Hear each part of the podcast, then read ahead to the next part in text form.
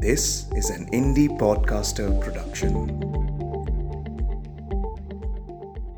मैंने माया से कहा एक कुर्ता पजामा तो देते उसे और, और हाँ एक रुपया भी लेती आना। और तब मैंने भोर के धुंधलके में उस आदमी को आवाज़ दी ओ आदमी ओ आदमी!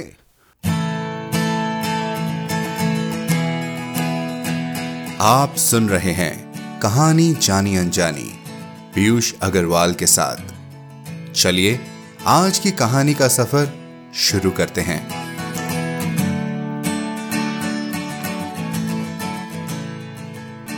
नमस्कार दोस्तों, सबसे पहले आपको आने वाले सब त्योहारों की बहुत बहुत बधाई। आशा करता हूँ कि आपने पिछले हफ़्ते की कहानी जन्मदिन मुबारक ज़रूर सुनी होगी। अगर नहीं तो ज़रूर सुनिए। विश्व दृष्टि दिवस की हमारी एक खास प्रस्तुति। तो चलिए इन खुशियों के मौके पर तलाशते हैं अपने दिल और उसमें छुपी ऐसी बातें, जो शायद हमें भी नहीं पता। दोस्तों, हमारी आज की कहानी है उपन्यास सम्राट मुंशी प्रेमचंद के पुत्र अमृत राय जी द्वारा लिखी गीली मिट्टी। ये भी अपने पिताजी की भांति कहानीकार व उपन्यासकार थे। अमृत राय प्रेमचंद के छोटे बेटे थे। इन्होंने मुंशी प्रेमचंद जी की बायोग्राफी कलम का सिपाही लिखी। जिसे बाद में साहित्य अकादमी अवार्ड से नवाजा गया। इनके बारे में और जानकारी के लिए हमारी website Piyush Agarwal dot com पर जाएँ। आखिर त्योहारों का समय परिवार के लिए होता है, इसलिए हमने इस हफ़्ते की कहानी छोटी रखी है, ताकि आप उनके साथ ज़्यादा समय बिता सके। तो चलिए शुरू करते हैं आज की कहानी का सफ़र।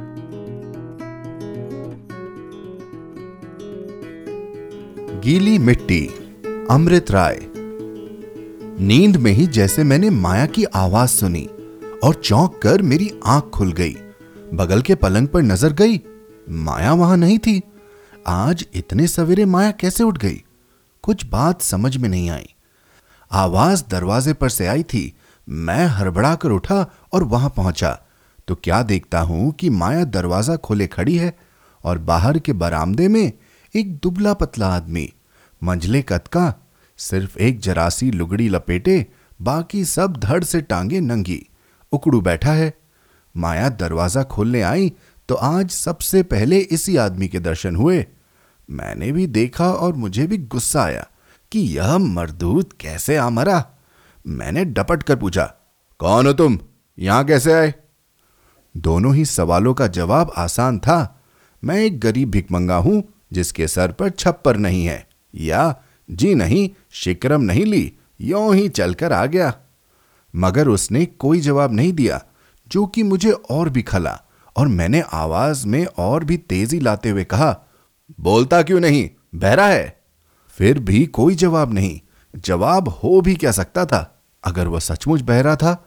मगर कौन कह सकता था कि वह बहरा था ही?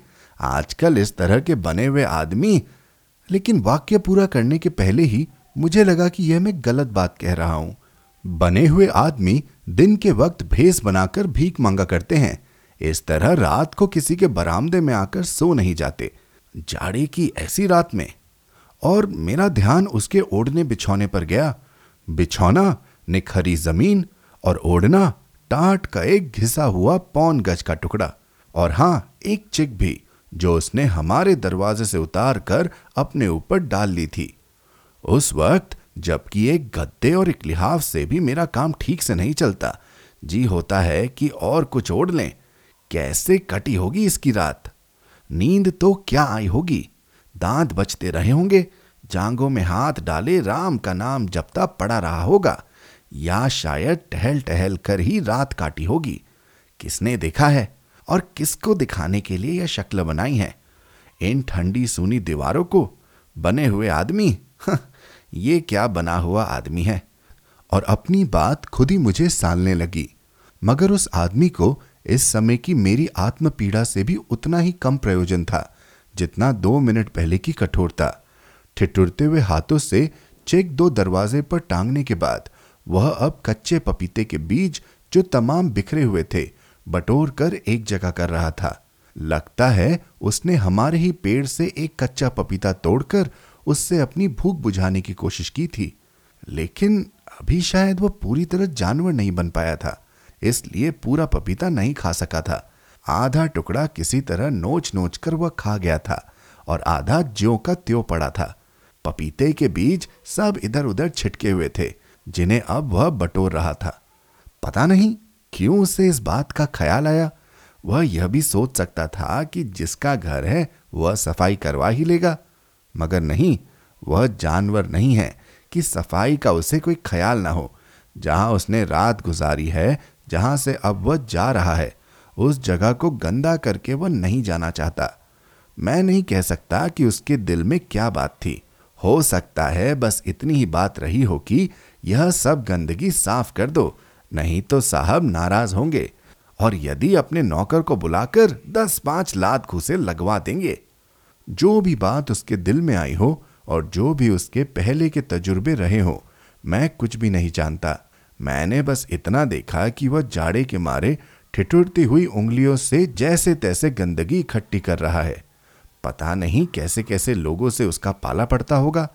क्या क्या उस पर बीतती होगी? दुनिया को यह कैसे समझता होगा? आज इंसान जिस तरह तरक्की करता हुआ हज़ारों साल पीछे पहुँच गया है जबकि वह पहाड़ की गुफाओं और जंगलों में रहता था और इसी तरह नंगा घूमता था और शायद इसी तरह कच्चे पपीतों पर बसर करता था। इस तरक्की में इस आदमी का क्या हाथ है?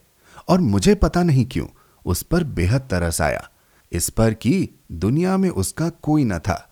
उसके पास कहीं अपनी एक नन्ही सी कोठरी भी न थी और बस इसी आसमान के छप्पर के नीचे उसकी रातें बीतती थी। और यह कि इस ठिठुरती हुई सर्दी में उसके तन पर बस एक लुगड़ी थी और वह गाय बैल की तरह कच्चा पपीता खा रहा था। मगर इन सब बातों से ज़्यादा इस बात पर कि उसने एक शब्द भी नहीं कहा।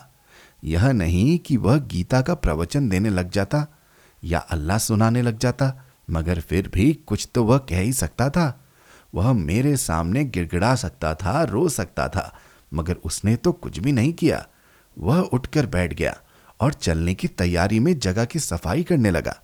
उसने ना कोई शिकायत की और ना कोई फरियाद। कैसा अजीब आदमी है। इसने हमसे अगर खाना खिलाने की तलब की होती तो क्या हम उसे खाना ना खिला सकते थे? या कहा होता तो तन ढकने के लिए दो एक कपड़े न दे सकते थे। मगर अब शायद उसे इंसान से इतनी भी उम्मीद बाकी नहीं रही थी। अब तो शायद वह सिर्फ़ इसलिए जी रहा था कि मौत नहीं आती थी। और अगर किसी तरह न आई तो एक रोज खुद जाकर हाथ पकड़कर उसे खींच लाएगा और फिर उसी घिसे हुए टाट के कफन में लपेट कर कोई मेहतर उसे घसीट कर कहीं फेंक आएगा।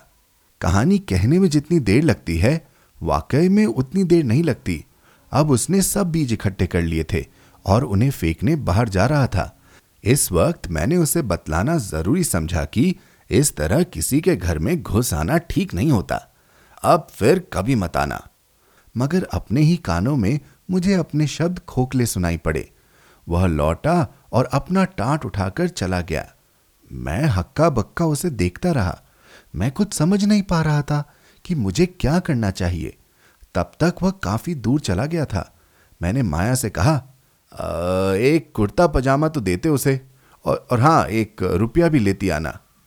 और तब मैंने भोर के धुंधलके में उस आदमी को आवाज़ दी, ओ आदमी ओ आदमी! क्योंकि उसका नाम मुझे नहीं मालूम था। वह लौट पड़ा। माया ने लाकर एक कुर्ता पजामा और एक रुपया मुझे दिया और मैंने बाहर निकलकर दोनों चीज़ें उसके हाथ में दे दी।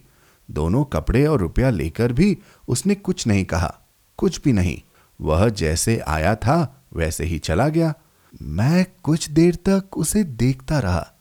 और फिर पता नहीं क्यों मुझे बहुत ज़ोर से रुलाई छूटी और मुझे अपनी आँखें नम होती मालूम हुई और फिर अच्छी तरह आँसू बहने लगे। मुझे खुद अपनी इस हालत पर बड़ी हैरानी थी क्योंकि मैं किसी माने में बहुत नरम दिल का आदमी नहीं हूँ।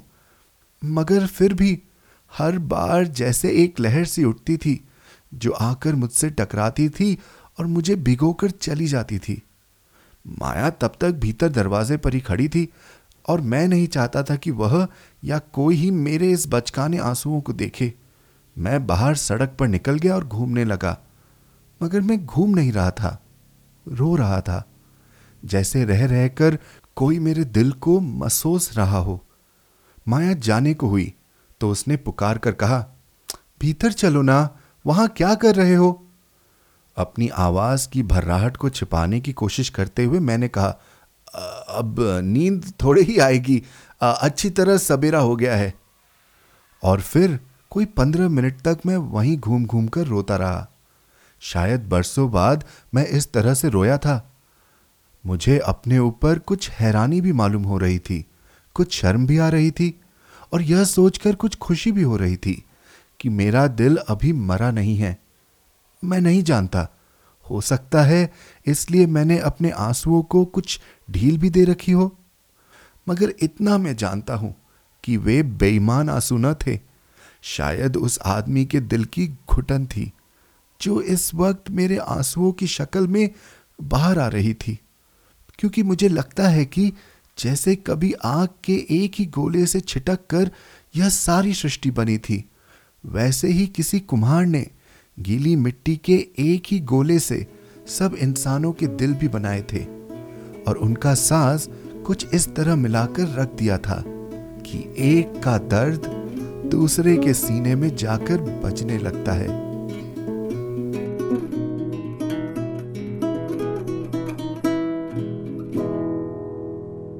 तो कैसा लगा आपको आज का एपिसोड? हमें ईमेल करके बताएँ hello at the rate Piyush Agarwal dot com पर। आप जहाँ कहीं भी हमें सुन रहे हैं सब्सक्राइब बटन पर क्लिक ज़रूर करें, ताकि आप हमारी कोई भी कहानी मिस न कर जाएँ। साथ ही एप्पल पॉडकास्ट और स्पॉटिफाई पर हमें रिव्यू और रेटिंग देना न भूलें। मिलते हैं अगले शुक्रवार एक और कहानी के साथ। कहानी जानी अनजानी पॉडकास्ट में अपना योगदान देने के लिए जाएँ पीयूष अग्रवाल डॉट कॉम पर और सपोर्ट द शो लिंक पर क्लिक करें। यह पॉडकास्ट आपके ही योगदान का नतीजा है। आज के एपिसोड की प्रोड्यूसर हैं देवांशी बत्रा। आप सुन रहे थे कहानी जानी अनजानी पीयूष अग्रवाल के साथ, जो कि इंडी पॉडकास्टर की एक पेशकश है। तो हम आपसे मिलते रहेंगे हर शुक्रवार। तब तक के लिए अपना ध्यान रखिए, स्वस्थ रहिए और मुस्कुराते रहिए।